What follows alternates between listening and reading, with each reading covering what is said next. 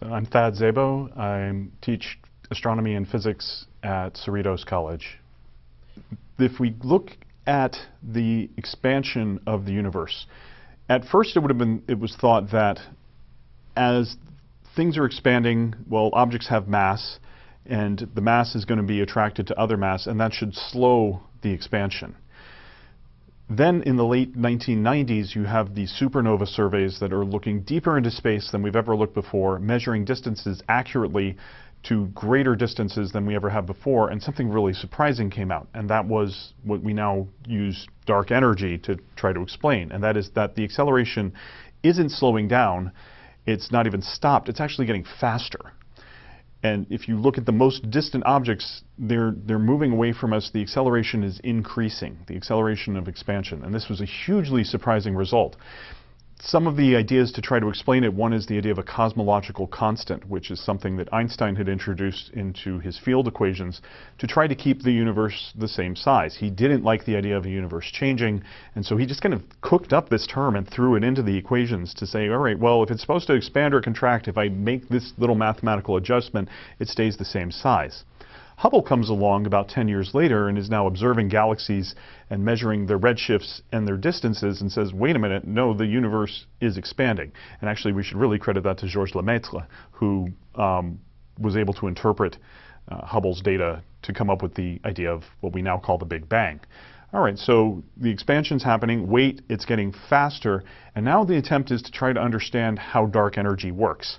Right now, most of the evidence points to this idea that the expansion will continue in the space between galaxies, that the force of gravity, and especially the forces of electromagnetism and the strong nuclear force that holds protons and neutrons together in the center of an atom, would be strong enough that dark energy is never going to be able to pull those objects apart. However, there's a possibility that it doesn't work like that, and there's actually a little bit of experimental evidence right now.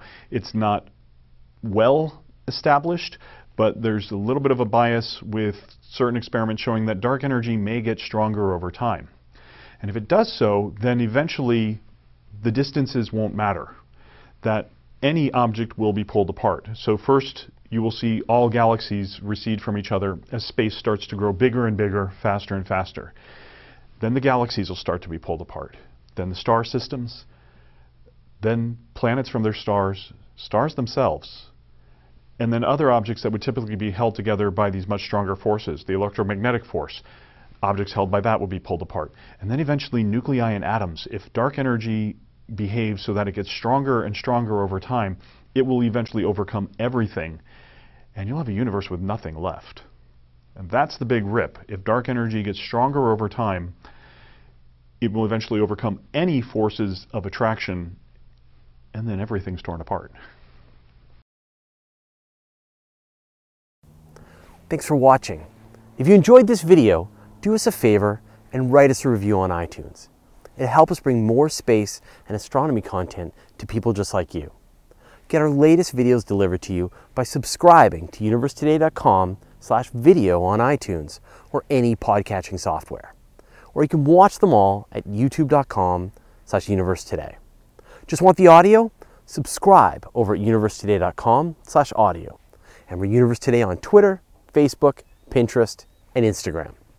And if you've got a question you'd like us to answer or just want to say hey, go ahead, send me an email at info at universetoday.com.